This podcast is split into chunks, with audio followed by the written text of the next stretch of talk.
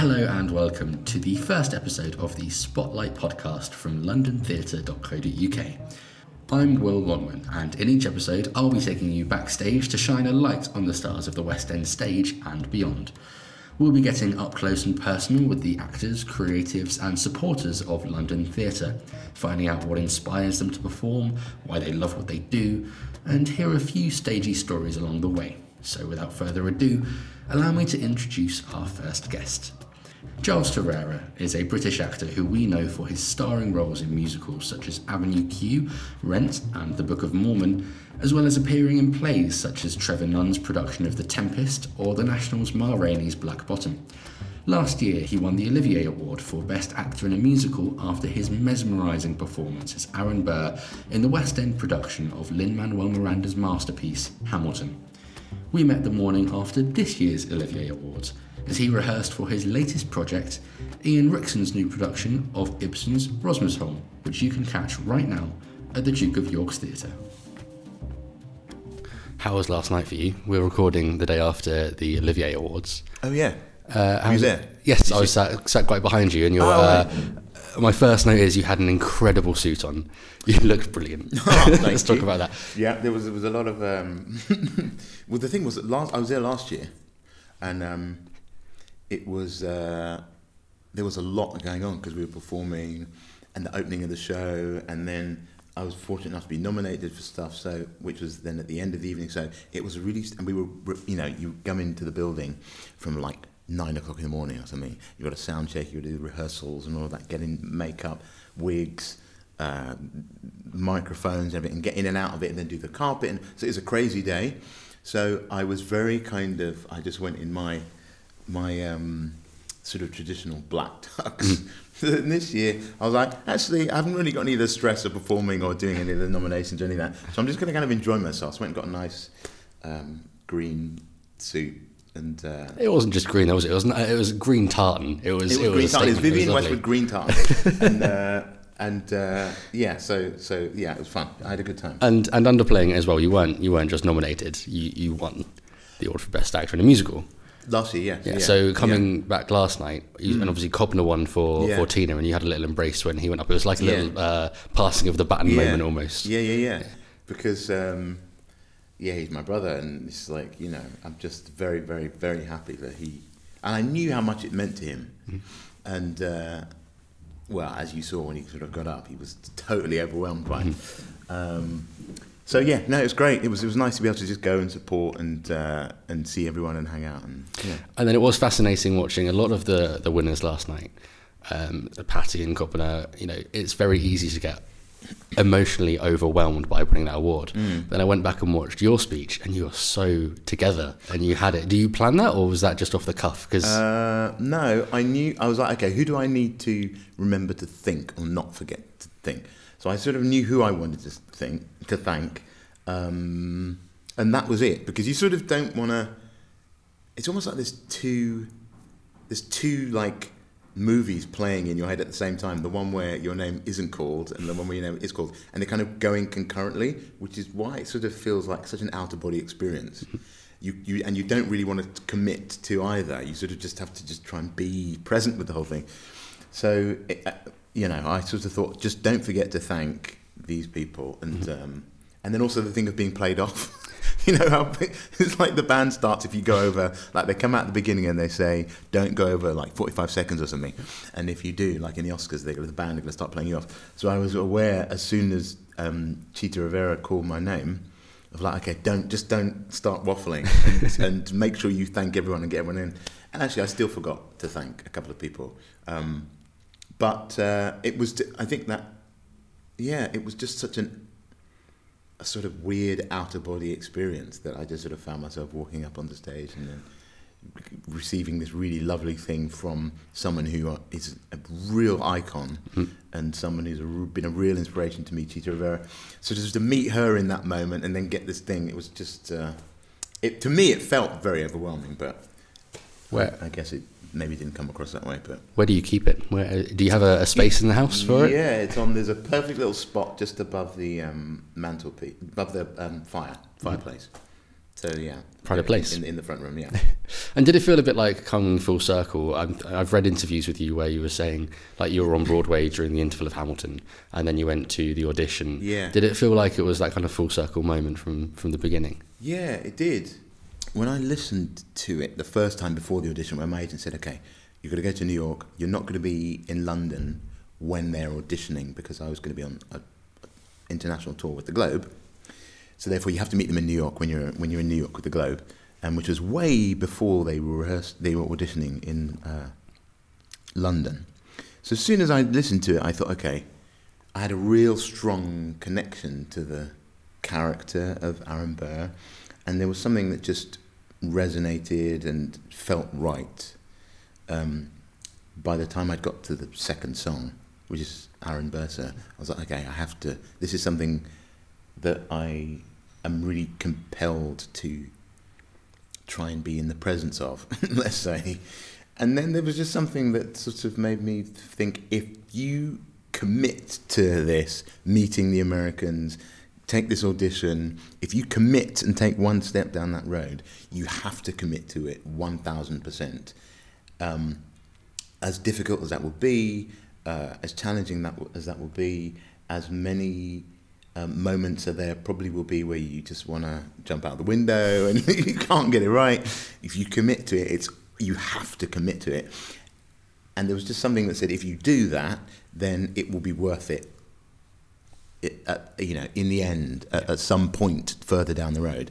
So, in a one way, that was quite good because it meant I thought, okay, the, the sort of further down the road element of it can park and just focus on the work, the work, the work, the work, the work, trying to do the thing, trying to trying to examine it as much as possible, trying to to present a character, or find a character who um, who I believe is a complicated and and and um, rich person, a contradictory character. Just sort of that element of the work is what I really focused on. So then, when you cut to something like the Olivier Awards, it was a really nice moment of kind of being able to just come up for air and go, oh, actually, wow, look where we are now. Look how far we've come. Whereas before that, it was just a case of head down and just go, go, go. People, people think that it's sort of. Um, I had friends that thought, well, well, you know, you, you guys are in Hamilton, and it's, um, you know, it must be just sort of cham- champagne every day, champagne every day, and meeting famous people and all of that. But actually, no. From rehearsals, you know, before you've even got to the start of rehearsals, all of the company, all the ensemble, all the dancers had been through the boot camp um, where they learn Yorktown and all the big numbers, Helpless Satisfied and Where It Happens and stuff. They've learned that just to get through the audition. So the work element of being in Hamilton, as it is with most shows, is just means that you just that's all you can focus on, and and um, so therefore it was really nice when we got to be at the Olivier Awards, and all of the company, all of our company, even the offstage swings, offstage members of our company, we were all put in that opening number, um, which meant that for the first and only time, the entire company of Hamilton was on stage. Hamilton, UK. They did the same thing in New York for the Tony Awards, Yeah. which I thought was a really beautiful thing. So when we stand up at the front of the stage for the sort of timeline in the in the towards the end of the opening number, it was our entire company. So it was really lovely to have that. Excuse me. It was really cool to um, uh, be able to just be at the Royal Albert Hall and see the other companies and hang out with people. We were in the same dressing room as like Jamie and 42nd Street, I want to say. So it was just nice to have a moment where, even though it was pretty full on that day, you could just hang out and kind of go, well done, and here we are. And um, so it was, yeah, it was Were nice. there, were there any shows performing last night that you thought, oh, I'd love to, to be up there in that particular show, maybe? Um, what were the shows? The shows were Tina Six. I love. Yeah. Six got, Love a, it got a huge reaction, Six, yeah. Six Yeah. was. I think it came just after like the intermission, the Mm-hmm. little interval we had, and then kind of, yeah, they they, they kind of rocked it. Um, and what else was there? Company, company, I really liked. Mm-hmm.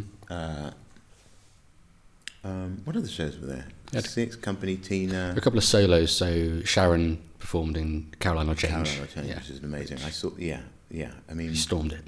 It was incredible, incredible. I was so happy when she which he was um, recognised. So, talk, going back to your, your Hamilton rehearsal period, you said that there were you could envisage there being jumping out of the window moments. Did you have many of them? yeah, every day, every day, um, because it's uh, it's a monster of a piece, and it's a real monster mountain of a part. Um, just the journey, the sort of emotional and psychological journey that Burr goes on. Um, and Hamilton goes on. So it was, it was, there was, there's just so much. And if you think about Lin Manuel's writing, um, because it's hip hop and it's rap, there is three times as many words in a song as there are for a Rodgers and Hammerstein song. Mm-hmm. So there's just the density of material, the density of the, um, what, let alone what the character goes through, the journey the character has to go through. So the technical aspects of it, plus you're working on a revolve. Yeah. Two revolves, really.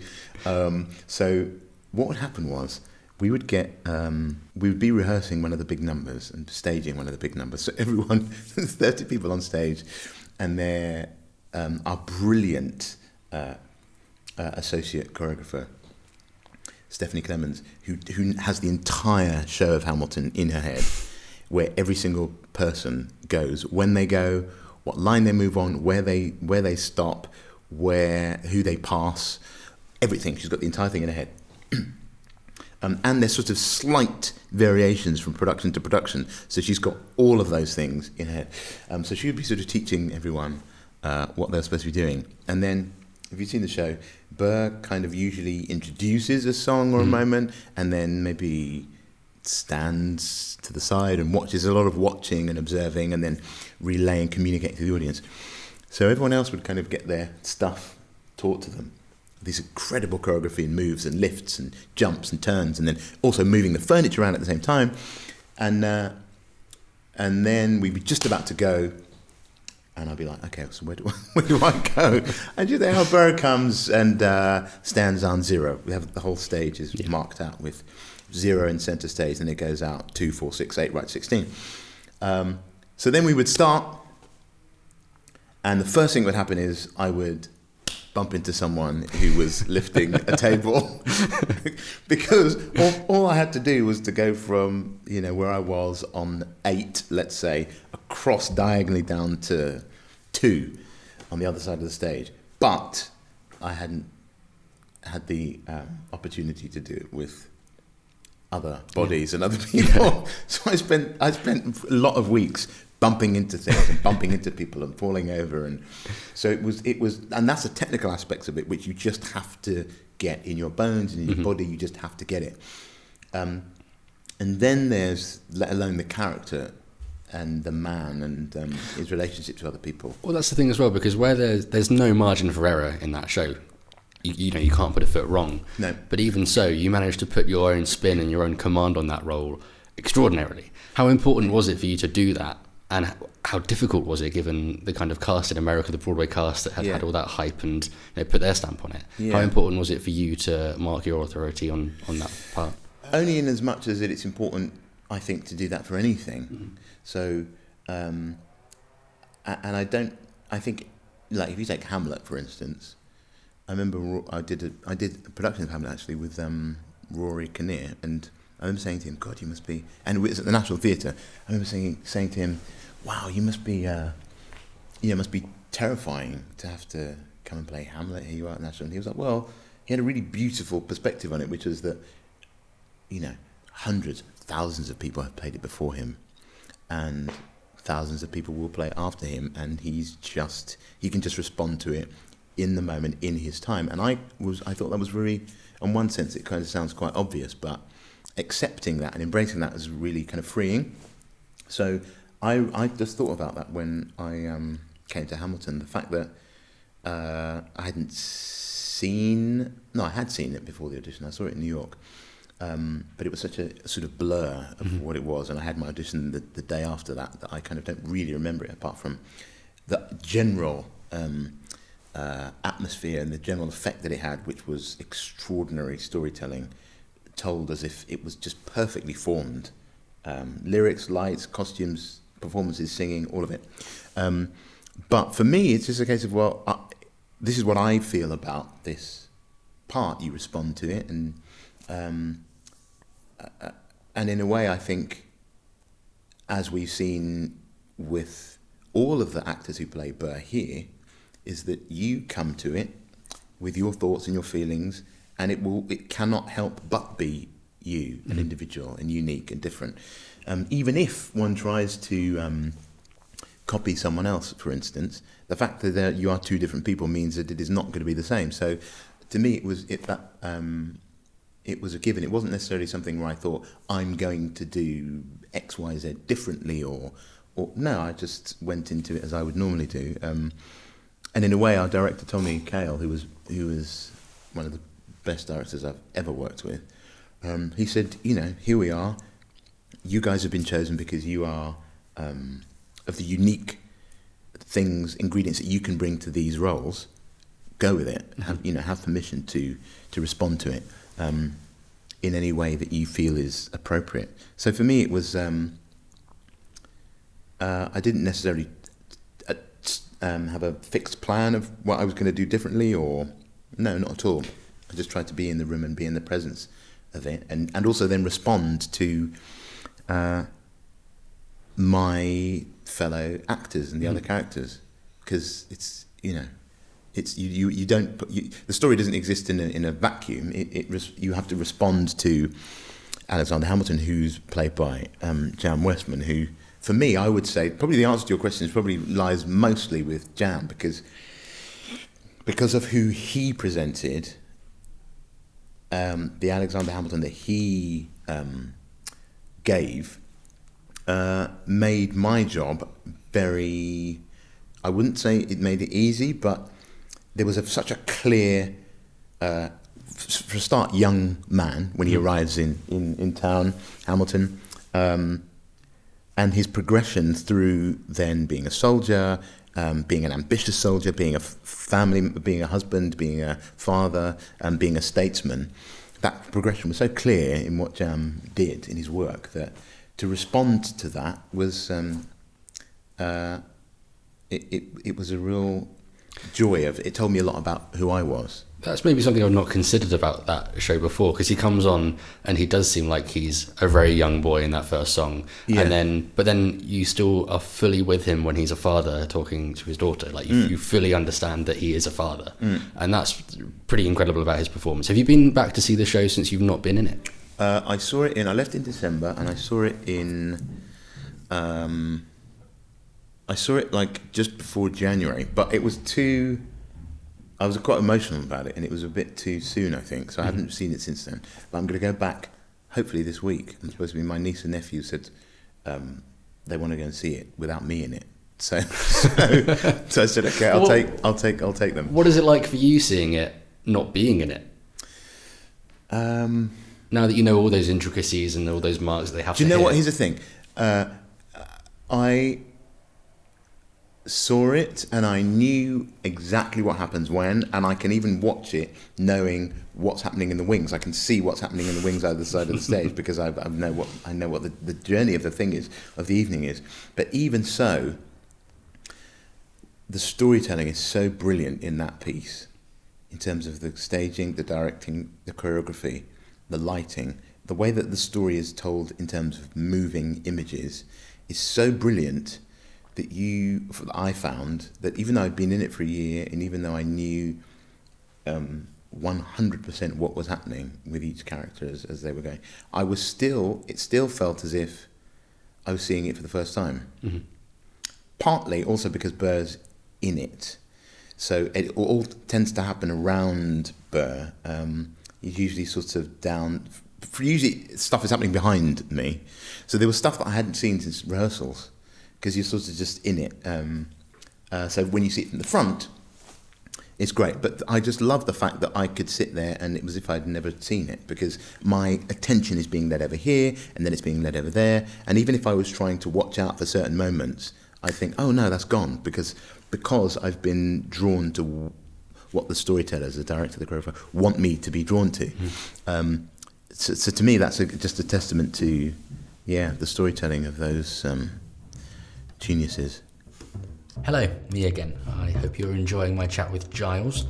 In the second half of the episode, we do talk in a little more detail about his current play, Rosmersholm. It's running at the Duke of York's Theatre, and you can buy tickets right now at londontheatre.co.uk forward slash show forward slash Rosmersholm. Now, to kick off the second half of the podcast, we'll be putting our guests under a little more pressure, getting to know them with 10 quick fire questions. They have to answer them as quick as they can. Let's see how Giles gets on. So, on your marks, Yeah. what was your first ever role? My first ever role was Alexander in Troilus and Cressida at the National Theatre. What's your hidden talent? My hidden talent is I can cook really good fried chicken. What's your interval tipple? My interval interval tipple is apple juice. What's the best show you've ever seen? Oh my gosh, the best show I've ever seen. Hamilton, Who is your theatre idol? Peter Brook. What's your favourite city in the world? Mm, New York. What's the last song you listened to? Uh, uh, uh, um, the last song I listened to was uh, uh, "Going Up Yonder," Chaka Paris, uh, uh, uh, Chaka, Chaka Khan. What's, what's the next show you're going to see? The next show I'm going to see is Hamilton on Wednesday. the best theatre you've ever performed in? the Olivier. And the one role you want to play that you never have? Hamlet. Yeah, one minute and four. That's pretty good. That's pretty good. I mean, given that, given That's, that, that's two, terrifying. given that two of your answers were Hamilton. yeah, I know that's really that's really bad.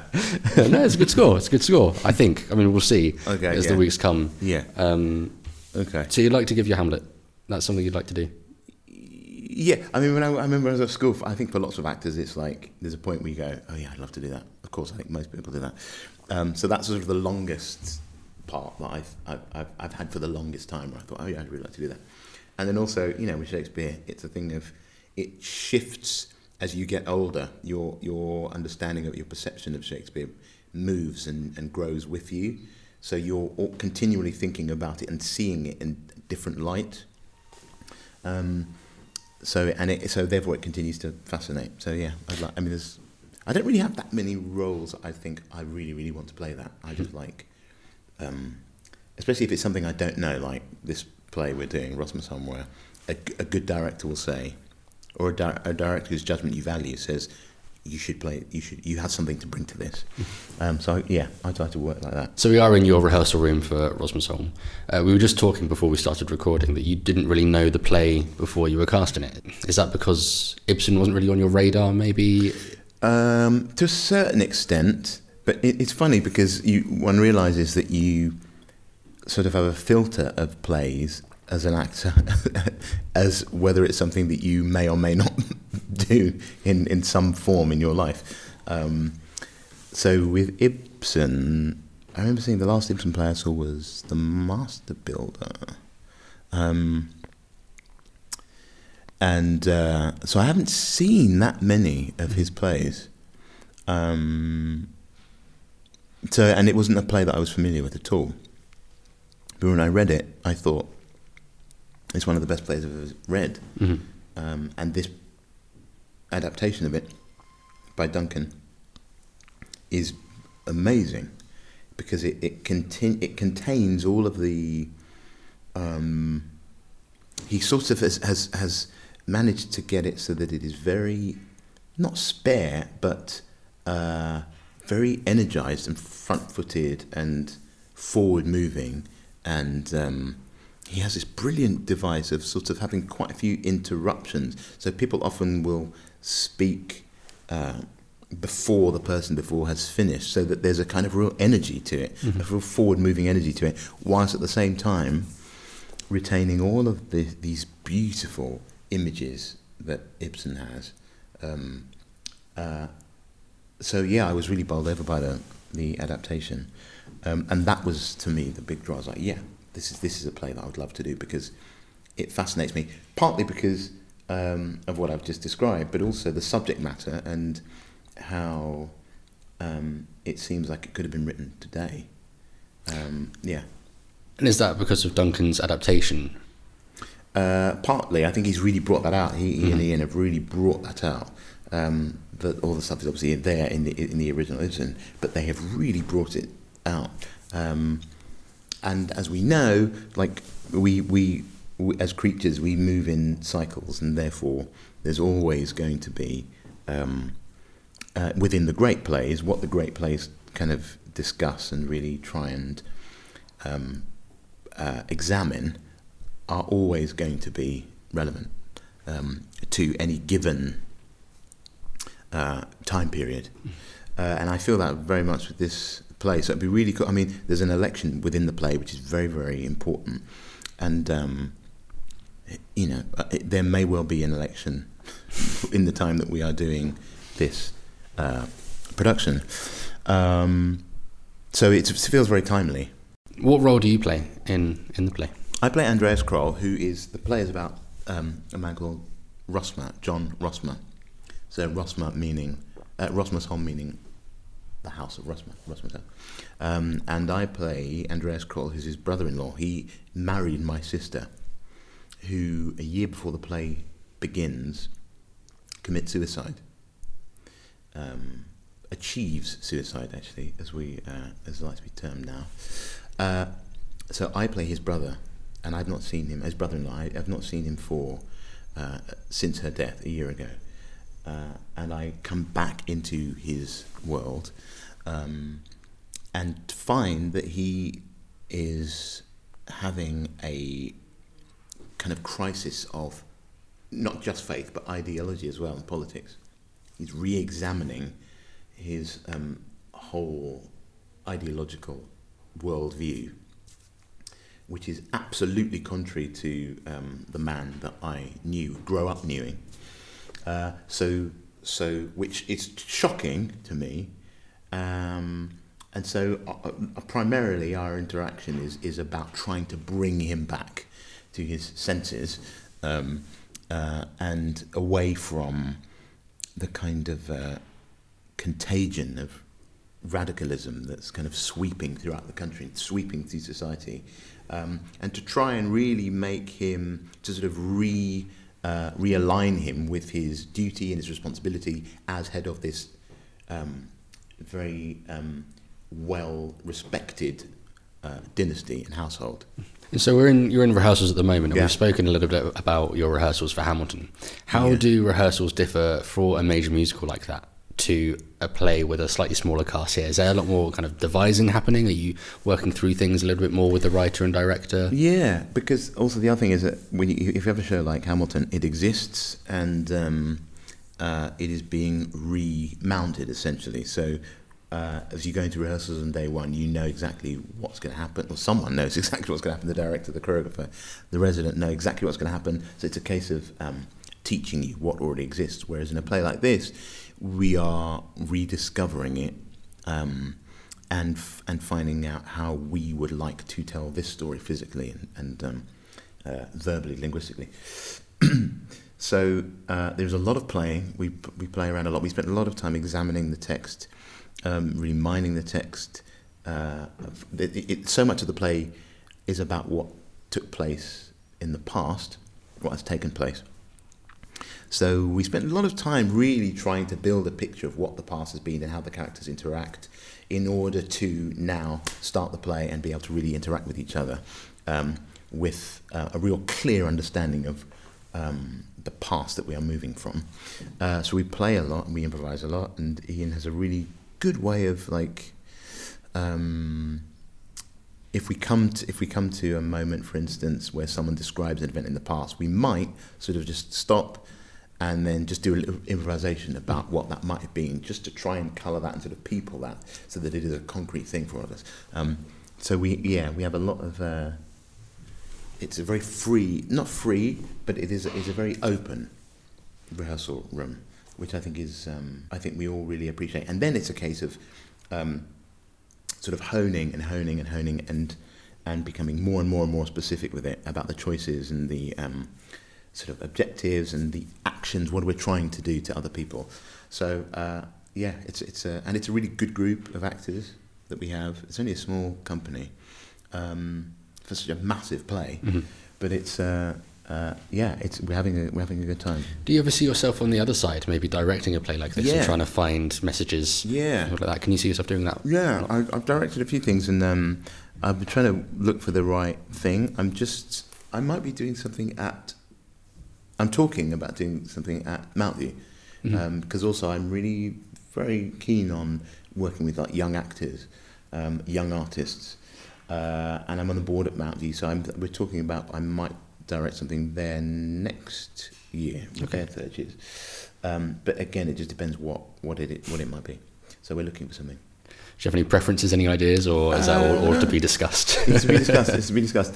Um, whenever I'm in a Shakespeare play, I always because they tend to be quite long periods. If it's like at the National or the Royal Shakespeare Company or something, or on tour of the globe, by the time I've finished with the play, I'm like, oh, actually, I know I would really like a crack at kind of telling that story Mhm. and staging that. Um, so Shakespeare might be cool. Yeah. Um, yeah. So you, you studied at Mountview. That was Yeah, that I was, did. What was when you were growing up? What was the moment when you were like, right, I'm going to be an actor. I'm going to go to theatre school. What was it that drove you to do that? Um, I didn't know that I wanted to be an actor until I was. Well, I didn't know that I was an actor. I think that's probably the better way of looking at it. I didn't know I was an actor until I was about 16. Um, I'd always been in the school plays and um, I was always like doing impressions of people and trying to make people laugh, class clown and all of that. So I was always playing and, and making up stories and um, having little sorts of. I have three sisters and you know, I would sort of make up little stories and scenarios and situations and, and act them. But I didn't know that you there was such thing as becoming an actor professionally at all. I didn't know about London Theatre. We went. Uh, my mother took us to um, cinema when we could, when she could afford it, and when she wasn't working. But when it didn't go to the theatre at all, apart from pantomime, we go to Mhm. pantomime every year. So I didn't really realise it was something you could do until I was about sixteen. And a friend of mine said, uh, "Come and do this BTEC course."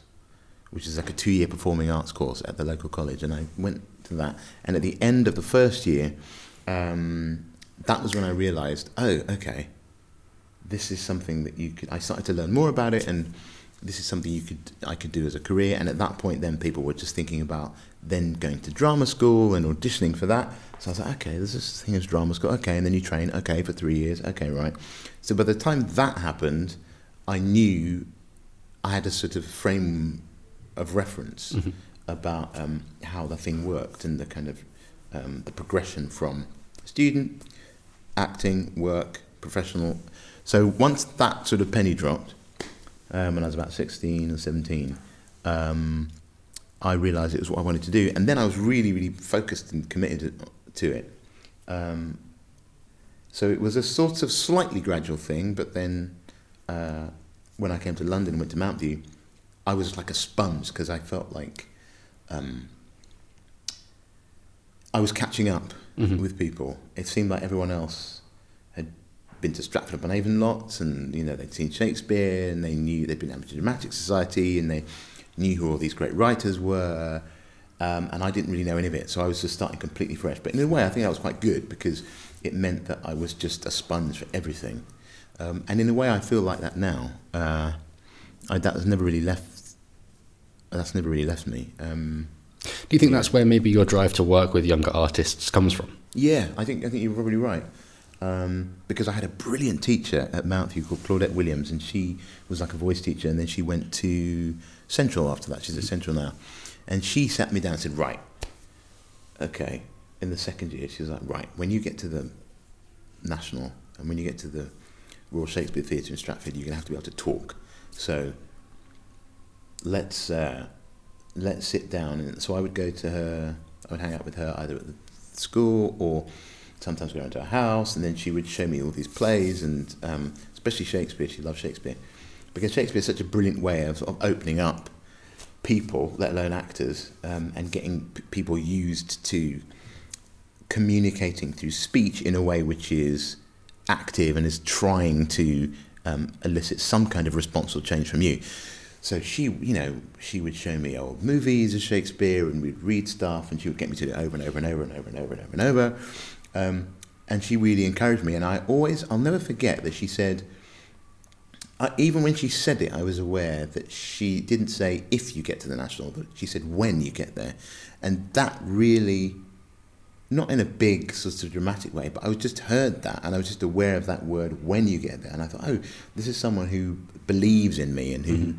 thinks that I'm. Um, you know, perhaps see, can see something in me that I ne- can't necessarily see myself. Um, and I always really valued that um, belief from her. Uh, and if it wasn't for her, then I don't know whether I'd be an actor now. So for me, that's really important to be able to um, have that kind of dialogue with other actors, other people, and to encourage them. Um, because theatre is it's hard to be um, as is movies, as are movies. It's sort of hard. To, you know, you have to be really brave. You've got to be really, really brave to sort of just be even like getting back to Hamilton, for instance. Just some people would say, "Well, wow!" After the show, they say, "God, you must be knackered." You know, you you're in like you know. I think I'm not in two songs of mm-hmm. the fifty or whatever. Um, and people were jumping up and down off tables and stuff, and people say, "Wow, you must be really knackered." And I think actually to a certain extent you're tired, but the real tough thing with a part like that is to just be present with it and to not um, sort of bullshit it or to, or to or to be able to observe when you are sort of cutting corners and stuff. The real thing is to just try and be present. I think that's with any play, even if you're you know if you're directing whatever, to try and be present with the material. If it's Ibsen, um, if you, it's a great writer Ibsen, Shakespeare, Lin Manuel, you can see that the writer, the storyteller, has made that decision to be as ruthlessly, relentlessly honest as possible with those characters mm. and, and their motivations and what they do. So, with great writing, you're aware that that work has already been done, so you have to sort of try and match that level. Um, uh, so I think with Hamilton, that was really that was really the case of kind of going every night walk out. There's no overture. There's no music starts. The man just walks out from the wings, stands on number eight, and uh, and then then the music starts. Yeah.